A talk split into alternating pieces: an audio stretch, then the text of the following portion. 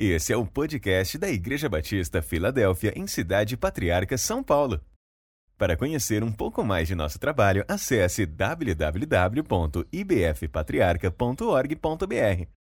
E também nos siga nas redes sociais, pelo Instagram ibf.patriarca e pelo Facebook IBF Patriarca. Graça e paz a todos, amém? Primeiro eu gostaria de compartilhar uma pastoral para o nosso coração em seguida transmitida. Passou menorzinho, fique tranquilo. Mas esse salmo foi um salmo que nós estamos na live da oração de manhã, estamos lendo salmos, sequencial. Essa semana, o Salmo 40, nós dedicamos três dias a ele. E eu queria particularmente falar com você em casa. Nós temos um, estamos com um bom número aqui no YouTube, no Facebook que tem passado os momentos difíceis, como todos têm passado. Momentos de desânimo, momentos de dificuldade. E o salmista, Davi, numa circunstância muito complicada da vida dele. Davi estava passando por um momento de muitas adversidades. Ele não estava passando por um momento de prosperidade, ele estava passando por um momento de muitas dificuldades. E ele diz assim: Coloquei toda a minha esperança. Eu vou ler na NVI. O, o, o, a versão atualizada normalmente está mais no nosso coração, quem é crente mais antigo, né? Mas a NVI diz assim: Coloquei toda a minha esperança no Senhor e ele se inclinou para mim. Ele ouviu o meu grito de socorro. Então, Davi estava numa situação complicada. Primeira verdade para nós nessa manhã: Deus sempre escuta o nosso grito de socorro. Sempre. Sempre. Os ouvidos dele não estão tampados. Tapados. Às vezes nós ficamos assim, num momento difícil. E aí o Davi diz onde ele estava. Ele me tirou de um poço de destruição, de um atoleiro de lama. Ele estava numa pior mesmo. Hoje nós vivemos toda essa circunstância, muitas vezes de saúde. Também mandar um grande beijo para a Nandinha, para a Iseli, que estão. A Nandinha está internada ali no Beneficência. Também temos orado pelo Wilton, que o Senhor fortaleça. Mas às vezes não é só saúde, às vezes é questão financeira, emocional. O poço ele pode ter vários significados aqui. Mas o salmista diz uma verdade fundamental: Ele me tirou do poço de lama e colocou os meus pés sobre a rocha e firmou no lugar seguro. A primeira coisa que Deus faz é nos colocar no lugar seguro.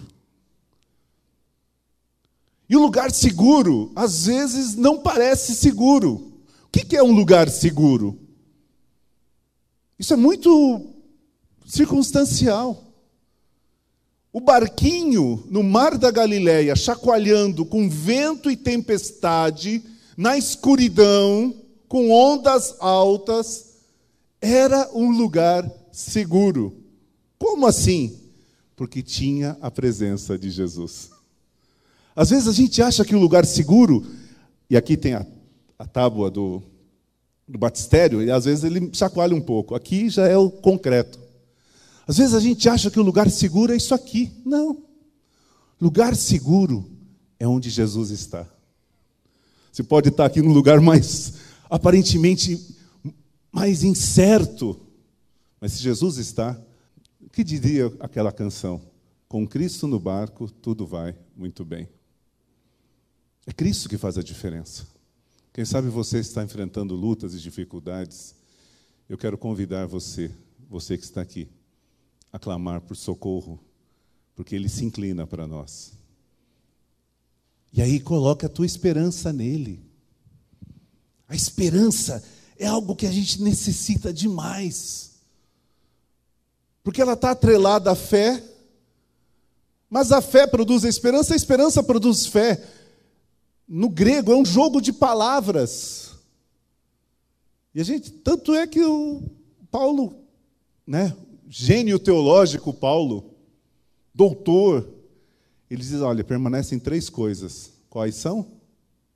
Fé, esperança o amor. Graças a Deus, lá no céu, nós não precisaremos das duas primeiras. Só vamos desfrutar, desfrutar do amor de Deus. Mas aqui nós precisamos muito da fé e da esperança. Quero dizer para você nessa manhã: coloque a tua esperança em Deus. E eu quero encerrar essa primeira parte antes de orar com você.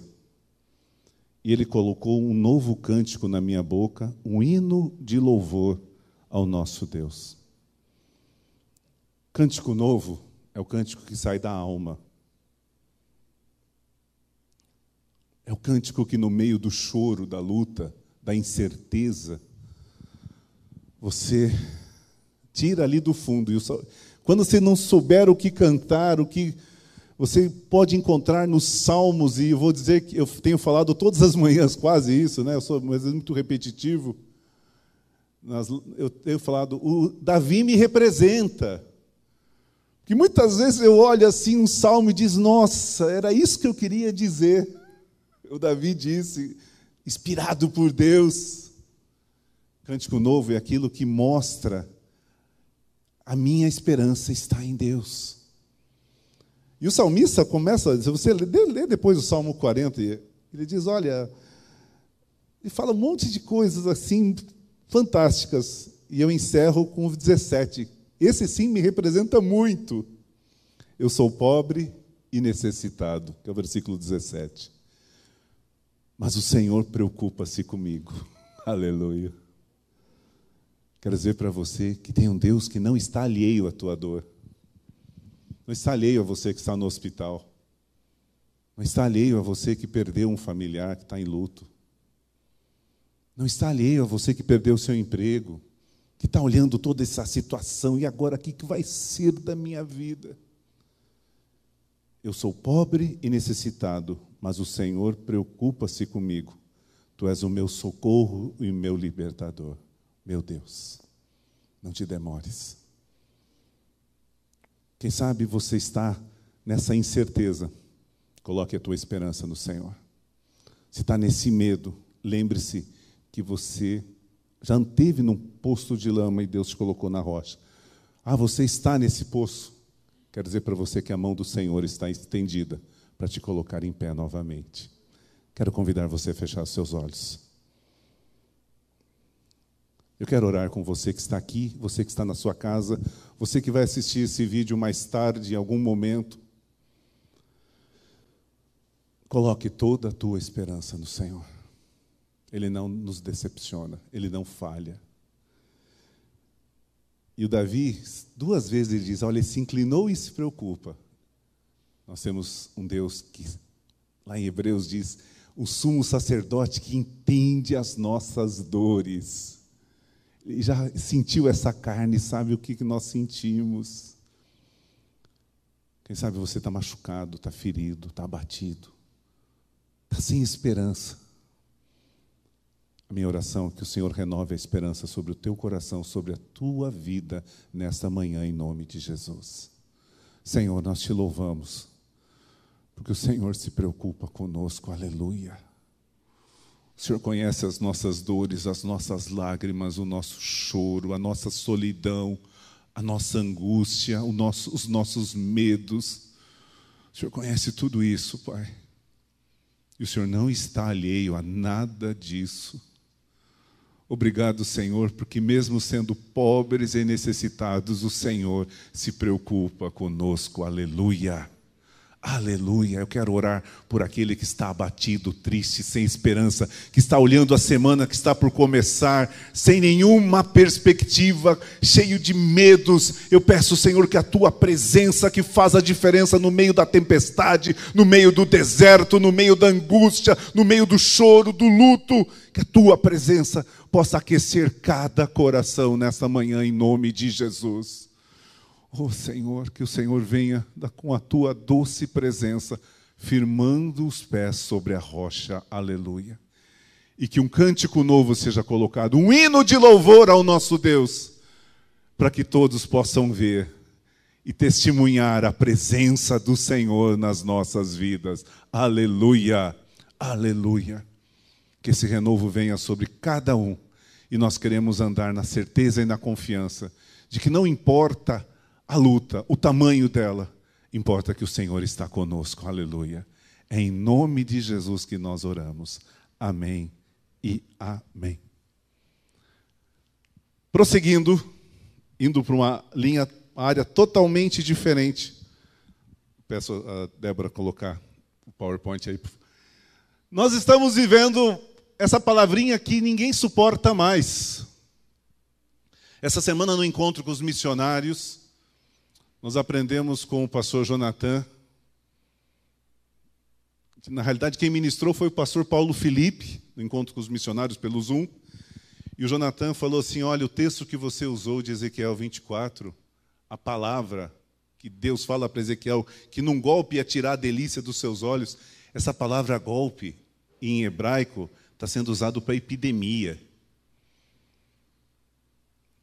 Ninguém suporta mais isso. O mundo está em causa. Eu falei para o louvor que essa canção que, que normalmente nós cantamos, ela veio na minha cabeça muitas vezes. Os reinos se abalam, o mundo está em caos. Nós recebemos na, na, no grupo dos missionários a situação no Paraguai, uma convulsão social, isso mandado pelo nosso missionário, o Rodney. A Zazá mandou lá de Dakar, no Senegal. Hoje de manhã eu estava vendo na Áustria, não estou falando de país pobre da África, do Paraguai, do Brasil, não. Na Áustria, as pessoas enfrentando. O mundo está em caos. O mundo está num caos. O mundo não sabe para onde vai. Você fica nessa disputa política e quem está com a razão? Hoje ninguém sabe mais nada. E eu fico pensando e refletindo, e às vezes me torno repetitivo, porque como nós vamos viver na e no pós? Eu quero dizer para você, em nome de Jesus, né? Que semana que vem vai fazer um ano que nós estamos nessa situação. Mas, em nome de Jesus, isso vai acabar em algum momento. Amém? Vai acabar. Ontem estava conversando com a Sandra. Uma das coisas que eu gosto muito é conversar com a Sandra. E eu falei um negócio, ela falou: não, bem. Porque às vezes eu digo: não, tem um, tem um gap aí de um ano, tem um intervalo, 2020, parece que não aconteceu. Falou: não, aconteceu e aconteceu muita coisa. E aconteceu mesmo, aconteceu muita coisa. Aconteceu muita coisa. E às vezes a gente não tem noção do impacto disso nas nossas vidas. Portanto, vamos voltar aqui agora, né? Opa, se eu liguei aqui, liguei. Será que tá, travou aí na, na transmissão? Agora foi, né? Eu fico pensando, qual é a nossa missão, o nosso papel como igreja? Eu peguei uma frase do Stott que eu gosto muito: a missão da igreja no mundo é ser como Cristo em tudo. Às vezes nós esquecemos que nós somos os representantes de Cristo. A gente se esquece um pouco disso. Por quê? Porque nós ficamos, às vezes, tão focados em nós e nos esquecemos da nossa missão. Ser como Cristo em tudo, Jesus foi o primeiro missionário e toda a nossa missão deriva dele. Ou seja, nós temos que mostrar ao mundo que no meio desse caos todo existe uma saída, existe uma solução. E muitas vezes nós perdemos o foco diante de tudo isso. Está congelado, volta aqui, deixa aqui. É, nós perdemos o nosso foco diante de toda essa situação, por quê? que perdemos o nosso rumo. Para onde nós estamos indo? Pronto, voltou. Nós vamos entender o propósito da missão de Deus e do seu reino. Poxa, pastor, mas peraí, isso é muito teológico. Exato. Às vezes nós esquecemos que nós estamos em missão. Nós nos esquecemos de seguir o exemplo de Jesus como discípulos, por quê? Porque muitas vezes esquecemos que nós somos discípulos, chamados para sermos discípulos e fazermos discípulos. Porque criou-se uma, uma maneira de ser cristão em que eu vou à igreja para receber. Eu concordo parcialmente com a, com a frase. Aliás, vou mudar. A igreja é uma atividade essencial, sim ou não? Convicção nível 3, né? De 0 a 10. A igreja é uma atividade essencial, sim ou não? Vamos dizer, vamos parar um pouquinho, pensar. Sim, a igreja é essencial. Fundamental. Deus não tem plano B, o plano A de Deus é a igreja. As reuniões que são questionáveis nesse momento. Você entendeu? Ser igreja é essencial. O mundo está olhando para onde a gente vai. A espiritualidade, ela nunca esteve tão em alta. Eu estava vendo um vídeo de um, de um ateu. Um ateu, eu, eu gosto de ver sempre o outro lado, de um ateu inglês, e ele fez uma argumentação tão frágil. Ele está em inglês, se você quiser, eu posso te passar, que tem legenda. E ele começa a argumentar e fazer toda a linha de argumentação, e é interessante porque uma pessoa que não é cristã, ele se diz hindu, ele diz assim: você está equivocado. Que pobre pensamento seu achar que só somos matéria. Nós temos, nós temos necessidades da nossa alma, angústias que a ciência não explica. E a igreja é o plano A de Deus para que o mundo conheça a Ele. Jesus será conhecido através da minha e da sua vida, e às vezes nos esquecemos disso, porque achamos que está sendo colocado sobre nós uma obrigação de pregar. Não! A obrigação nossa é transmitir Jesus na vida. Nem todos vão ser pregadores de microfone. Aliás, isso é um detalhe. Porque a uns ele chamou para apóstolos, para mestres, doutores, a uns, não foi alguns. Mas para ser discípulos ele chamou todos. Para que as pessoas possam olhar e dizer assim: puxa, tem uma saída, tem uma luzinha ali. E nós os esquecemos a igreja, ela lembra de um mandamento missionário que leva à ação. E às vezes a gente pensa que missões é lá ir para a Espanha, ir para a África. Missões é o nosso vizinho. Missões é o seu parente. Missões é ir no hospital e de repente a enfermeira pedir oração. Missões é na fila da padaria alguém dizer: Nossa, esse mundo está perdido. Tem, mas tem uma saída. E a pessoa perguntar qual. Você entende? A pessoa pergunta qual. E aí você diz: ah, uh, ah, uh. Não, tem. Por quê? Porque eu encontrei essa saída, você encontrou, nós encontramos um dia. Eu era pobre e perdido e Jesus me encontrou. Eu estava num poço de lama e ele me colocou na rocha. Nós nos esquecemos de verdades básicas. Porque às vezes ficamos tão preocupados com prosperidade, com isso, com aquilo. Tudo isso é consequência. E aí tem um texto de 2 Pedro 2, 4 a 10 que eu queria ler com você. À medida que se aproximam dele, a pedra viva, rejeitada pelos homens, mas escolhida por Deus e preciosa para ele vocês também estão sendo utilizados como pedras vivas na edificação de uma casa espiritual para serem sacerdócio santo. Estou lendo ali. É, tem gente que está olhando assim, onde está lendo? Estou né? lendo ali. Oferecendo sacrifícios espirituais aceitáveis a Deus por meio de Jesus Cristo, pois assim é dito na Escritura: Eis que põe em Sião uma pedra angular, escolhida, preciosa, e aquele que nela confia jamais será envergonhado. Vocês, porém, são geração eleita, sacerdócio real, nação santa, povo exclusivo de Deus.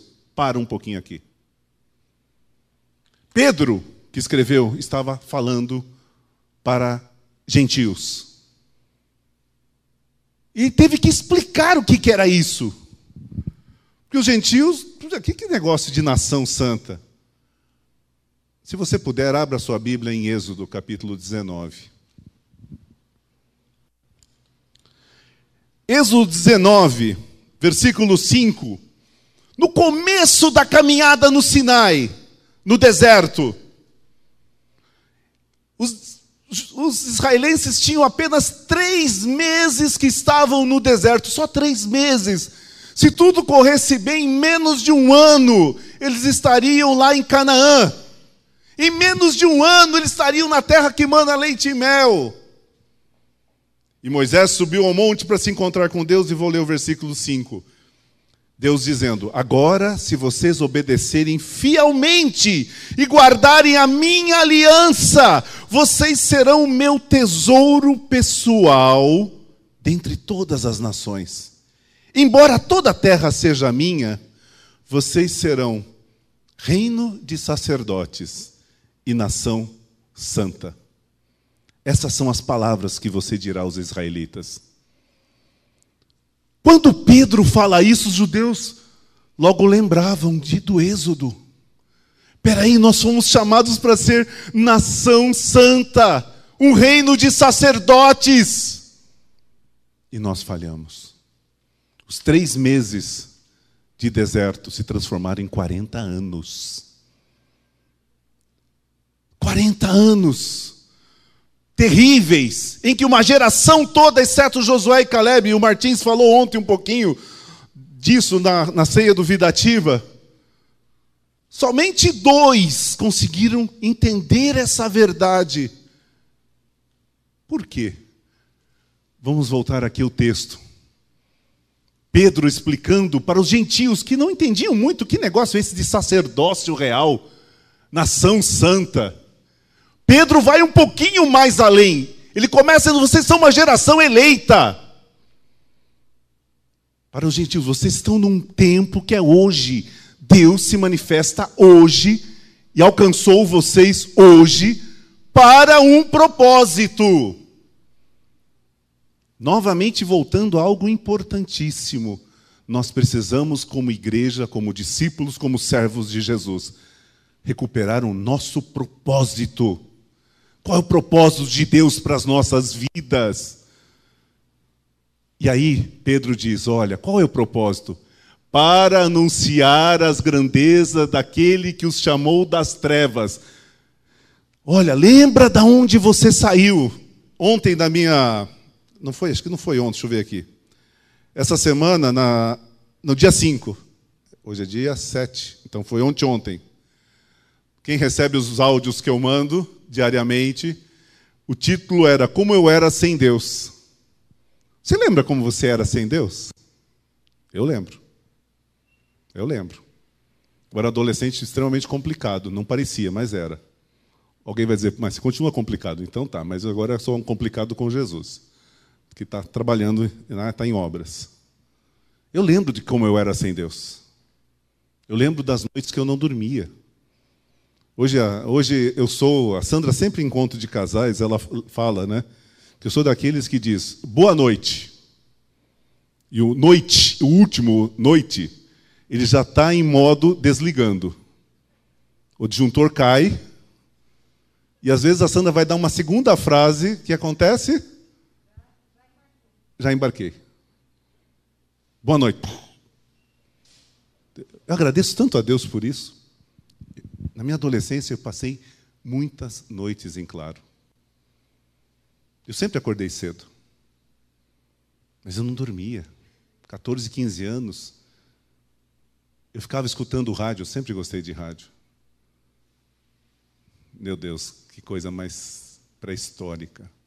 Lembrei do motorrádio vermelho, escutando a Rádio Nacional. Jesus, meu Deus. Jovem Pan e outras coisas.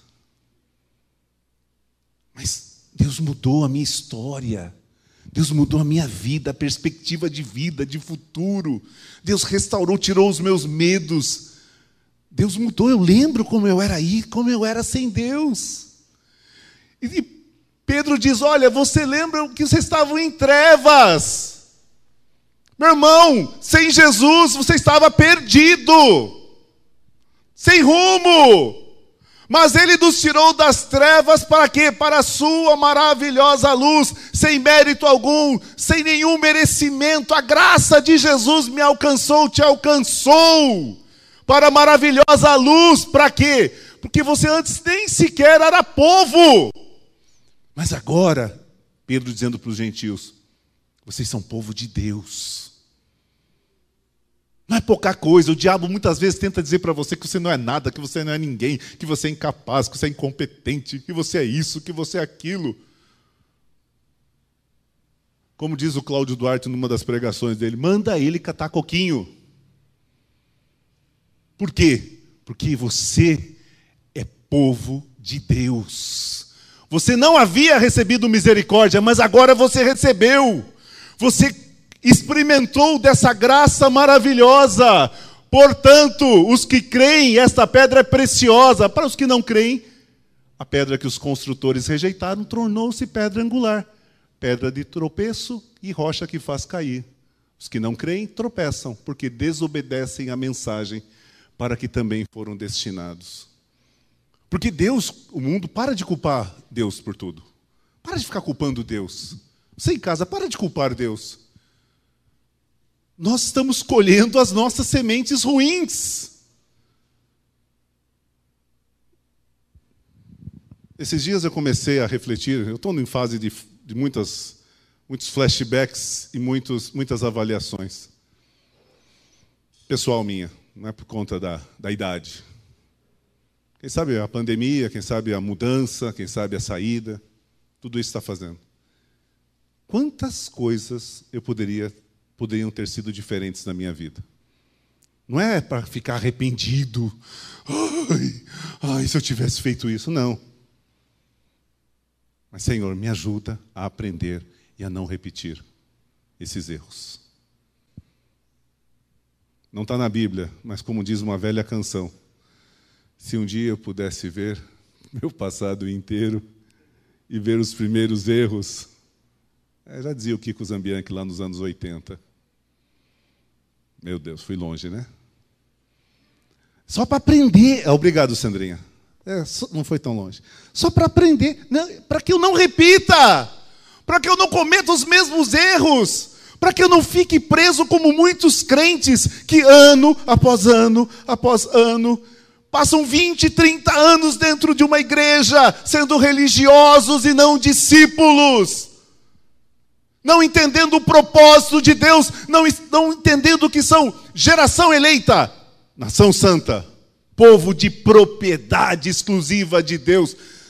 Sacerdócio real. Pedro mudou um pouco a expressão de, de Êxodo, porque em Êxodo Moisés diz: olha, vocês são reino de sacerdotes. Sacerdotes. Sacerdócio real, dá na mesma. Nós muitas vezes perdemos isso. Vamos prosseguir. Nós precisamos ter uma identidade uma geração eleita gerados por Deus através do Espírito Santo. Desculpa, ficou errado aqui. Um novo DNA, sabe? Recebi um novo coração do Pai, coração regenerado, coração transformado, coração que é inspirado por Jesus. Sabe? Tem que ter um coração novo. A nova vida em Cristo, ela provoca mudanças visuais. Nossa, eu fazia isso, não faço mais. Se você olha o Pedro, que nega Jesus, e você olha o Pedro, de dois meses depois, pregando em Pentecoste, é outra pessoa. Era um Pedro medroso, depois em Pentecostes era um Pedro dizendo: Vocês mataram o Filho de Deus, mas hoje ele está aqui para perdoar vocês, se arrependam. Qual é a diferença? A presença do Espírito Santo de Deus. E nós vivemos hoje uma igreja que quer as bênçãos, que quer os milagres, que quer as benesses, a prosperidade, mas não quer ser transformada pelo Espírito Santo de Deus.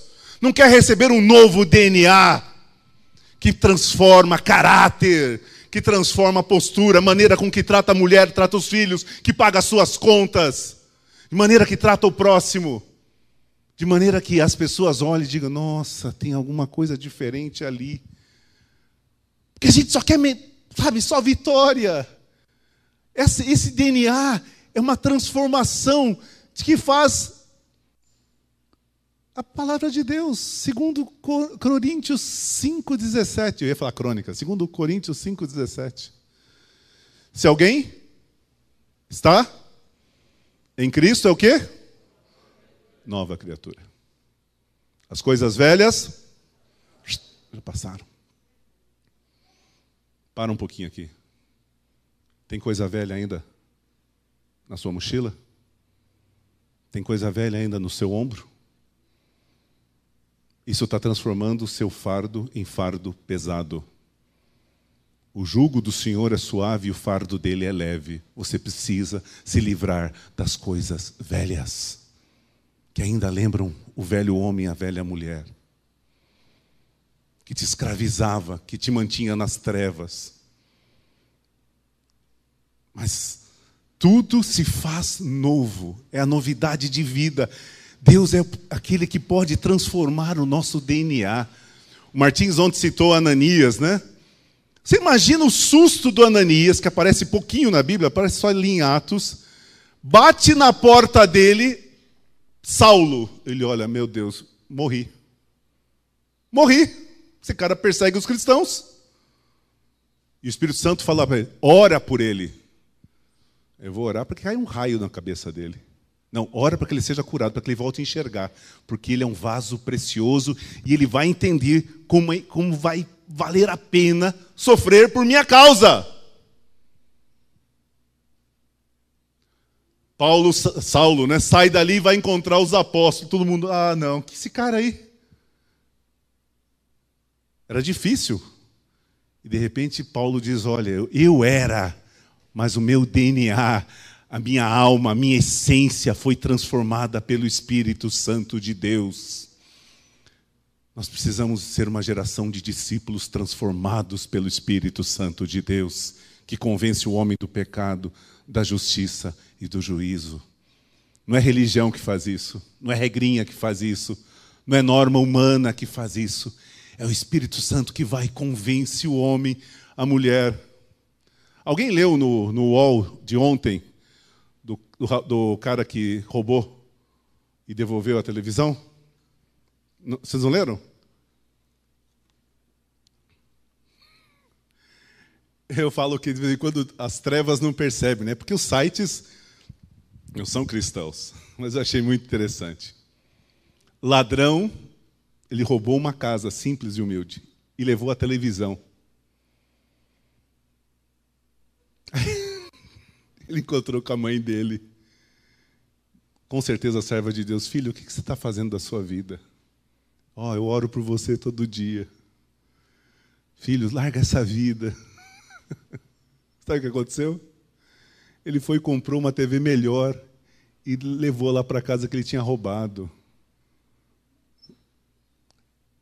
Quem na Bíblia fez isso? Quem na Bíblia fez isso? Vocês não lembram? Teve encontro com Jesus? Zaqueu.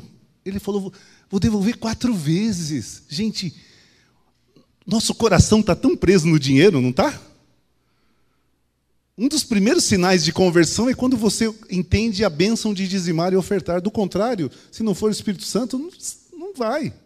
Vai ficar dando dinheiro para pastor ladrão, vai, vai, vai, aquela coisa toda. E você entende. Aí você vai e passa por um processo de transformação que diz: Eu tenho que mudar, eu mudei. Somente o Espírito Santo pode fazer isso. E eu quero dizer para você para mim, nós precisamos abrir o nosso coração para que o Espírito Santo venha nos transformar e nos dar um novo DNA. Para que o mundo possa olhar e dizer: olha, esse povo é de Jesus. Os grandes avivamentos, se você estudar os grandes avivamentos na história, Spurgeon, Jonathan Edwards, Moody, a, a Rua Azusa, todos vieram em época de profunda crise. Na época da gripe espanhola, na Primeira Guerra Mundial, o mundo morreu milhões de pessoas da gripe espanhola. Foi a época que surgiu a conferência missionária lá em Edimburgo, na Escócia, e foram enviados mais de 5 mil missionários para o mundo. É na época da pandemia, na época da crise, na época de tudo sem solução, é que Deus se manifesta de uma maneira tremenda e sobrenatural. E é nesse momento que ele vai usar os seus discípulos que estão em comunhão com ele. E quem sabe está mais do que na hora, já passou da hora de eu e você pararmos e ficar pensando em coisas que não são importantes e dizer: Eis-nos aqui, Senhor, usa a minha vida Usa a minha vida para ganhar o meu vizinho, para ganhar o meu irmão, meu primo. e usa a minha vida para ir para as outras nações, se for necessário. Vamos prosseguir.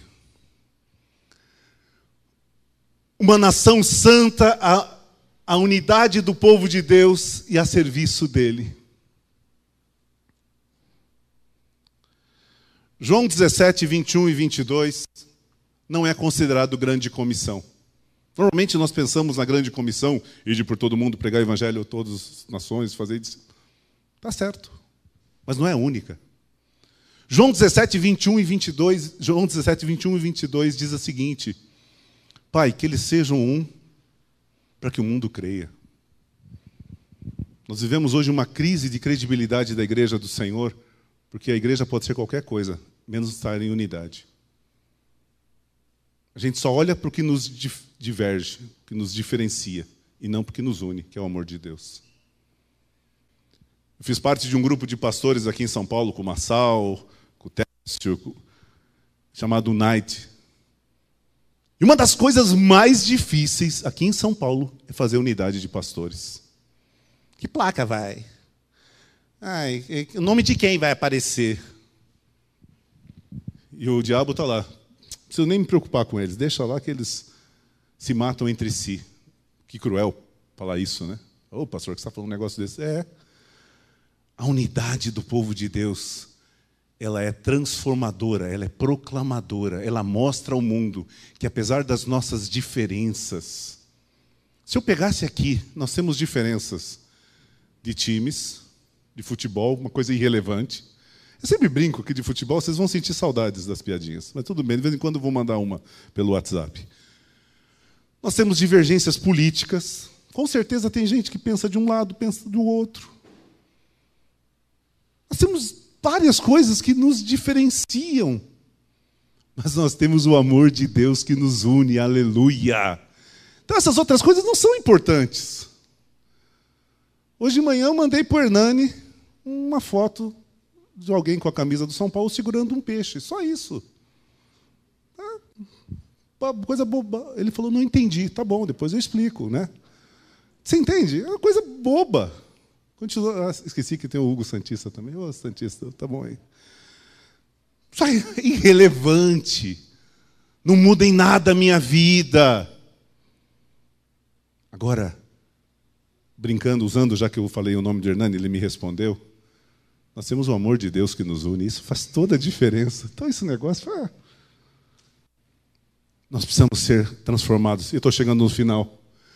Nós somos um povo exclusivo de Deus, propriedade exclusiva. Quero dizer para mim e para você: o Espírito Santo arde com ciúmes.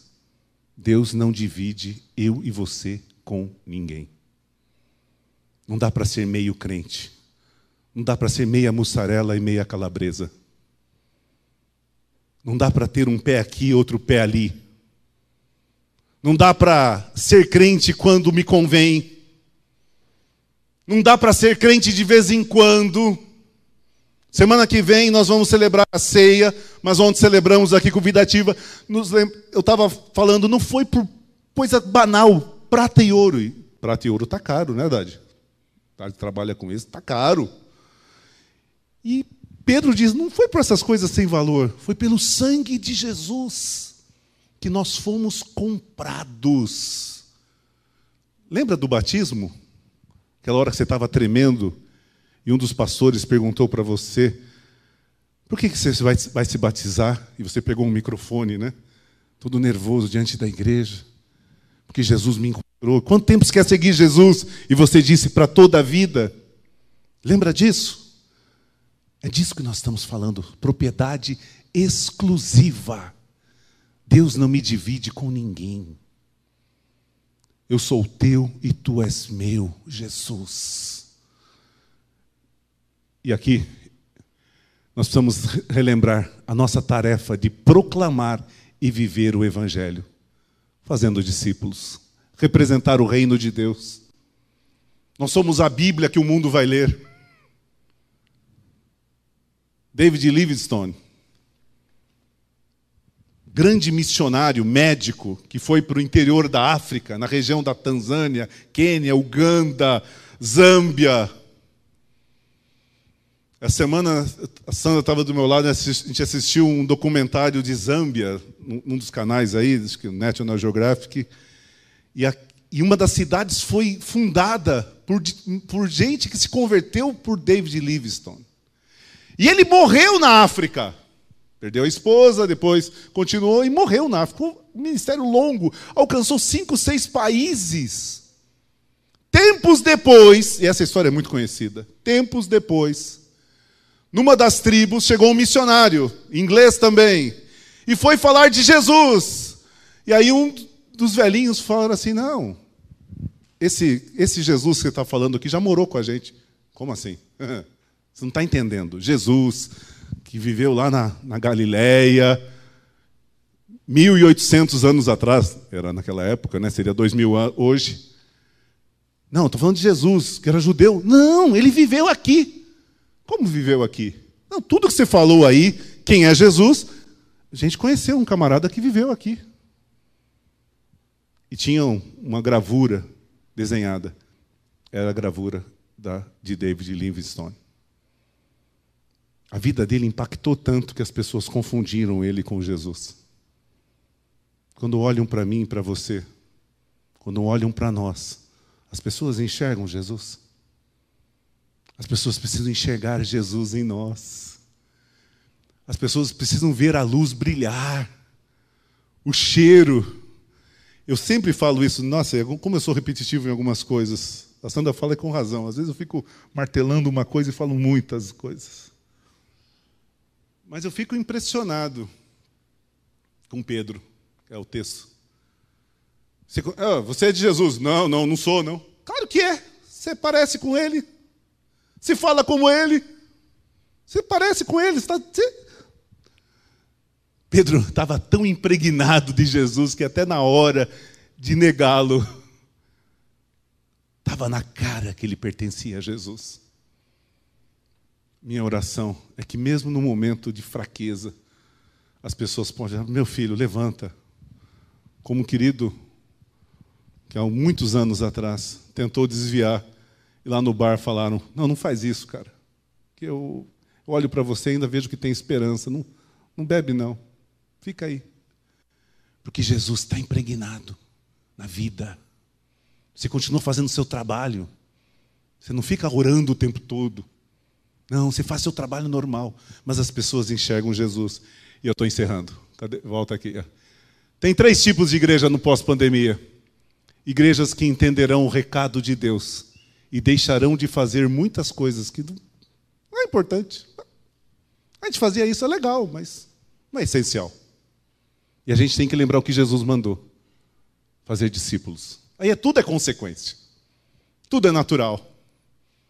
Eu já falei isso e vou falar ainda várias vezes, em alguns momentos. Vou encaixar aí nas pregações. Nós precisamos restaurar a essência e o mandamento de fazer discípulos e não membros de igreja. Não religiosos que sigam umas normas. E eu espero que a nossa igreja, as igrejas no Brasil e no mundo, entendam o recado de Deus na pandemia e voltem a fazer discípulos, que foi o que Jesus mandou. O restante é tudo acessório. Ide por todo mundo, fazei discípulos de todas as nações, ensinando a guardar todas as coisas que vos tenho ensinado.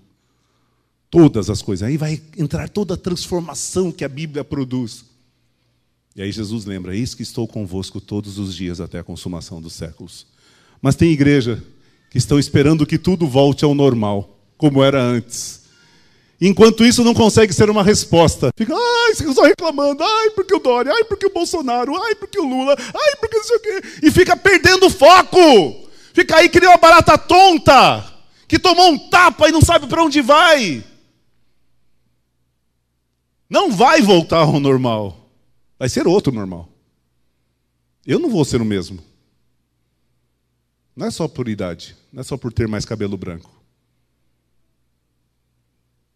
Ah, ninguém perguntou se eu estou mais gordinho também, tá? Ninguém perguntou para você. Não é por isso. Eu serei, eu sou diferente, eu sou outra pessoa. Nossa, tive outras perspectivas, algumas boas, outras ruins. Igrejas como essa não são E nem serão, depois do pós-pandemia, uma resposta. O mundo vai olhar e dizer assim: não tem nada ali para mim. E, finalmente, as igrejas que se perderam na pandemia, que seus líderes se perderam e agora não sabem o que vão fazer. Uma grande denominação aqui no Brasil fechou 127 igrejas em 2020, porque elas não davam lucro, porque elas não se pagavam. Igreja não é para dar lucro, igreja não é para se pagar. A porta que Deus abre, ninguém fecha. Por quê? Porque se perdeu na missão. Não sabe, sabia o que fazer. Não é pequenas igrejas e grandes negócios. Na pandemia, nós vimos muitos milagres aqui na Filadélfia. Na pandemia, entrou mais alimento do que anos anteriores. Na pandemia, nós aumentamos a nossa oferta missionária, porque nós somos ricos e maravilhosos? Não, é porque a graça do Senhor se manifestou, e quando o louvor já vem para cá, e quando nós fazemos o que Deus nos mandou, Ele nos dá todos os recursos necessários, Ele nos dá todas as condições, Ele abre portas, Ele faz com que as janelas dos céus venham sobre nós. Porque quando a gente faz o que Ele mandou, Ele diz: Eu estou com vocês, pode ir. Lembra quando mandou os 70? Não levem nada, fiquem tranquilos, eu estou com vocês. E aí eles voltaram, e eu estou encerrando. Eles voltaram assim: ah, os demônios caem, os milagres, os, os cegos veem, os coxos andam. Jesus falou: pá, não se alegra por isso. Se alegra porque o nome de vocês está no livro da vida. Isso é o importante. Vocês vão terminar bem, vocês estão com Jesus. É isso que é importante. Que nós sejamos essa igreja, sejamos essas pessoas Israel se perdeu. Compare Êxodo 19 com 1 Pedro 2. Israel, de três meses. Eu vou ser chato de novo. Êxodo 19. No dia que se completaram três meses que os israelitas haviam saído do Egito e chegaram ao Sinai. Esses três meses viraram 40 anos, porque eles não entenderam o propósito de Deus para suas vidas. Quem sabe a sua vida está emperrada, porque você não entendeu. Dá tempo, Deus quer tirar você desse deserto, porque você é a nação santa, geração eleita, sacerdócio real, povo de exclusiva propriedade de Deus, para proclamar as virtudes daquele que chamou das trevas para sua maravilhosa luz. Feche seus olhos, por favor. Siga a sua casa. Aleluia, Jesus. Ajuda-nos, Senhor, a entendermos os teus propósitos, o teu chamado para a nossa vida. Nos perdoa quando nos perdemos dentro de nós mesmos, das nossas vaidades, nas nossas futilidades. Me perdoa quantas vezes eu gastei energia naquilo que o Senhor não pediu para eu gastar. Quantas vezes dediquei o meu tempo para as coisas que o Senhor não mandou eu fazer. Aliás, que era nem para eu fazer. Me perdoa, Senhor. Nos perdoa, Senhor. Quando somos tão egocêntricos, só pensando em nós, e nos esquecemos que tem o um mundo, nos fomos chamados para que o mundo conheça as grandezas daquele que nos chamou das trevas para a sua maravilhosa luz. Obrigado porque eu estava em trevas e hoje estou na tua maravilhosa luz, Senhor. Ajuda-me, Senhor, ajuda-nos como igreja a sermos uma resposta para esse mundo, não somente nós. Eu quero orar por todas as igrejas aqui em São Paulo, no Brasil, que nós sejamos referenciais da tua presença, oásis no meio do deserto, mas também possamos ser, Senhor, aqueles que proclamam a tua palavra, que nos faz, que transforma, para que nós possamos fazer discípulos de todas as nações, começando aqui na nossa casa na nossa vizinhança. Ajuda-nos, Senhor. Obrigado porque o Senhor é a nossa esperança e nós colocamos toda ela, toda a nossa esperança em Ti, em nome de Jesus.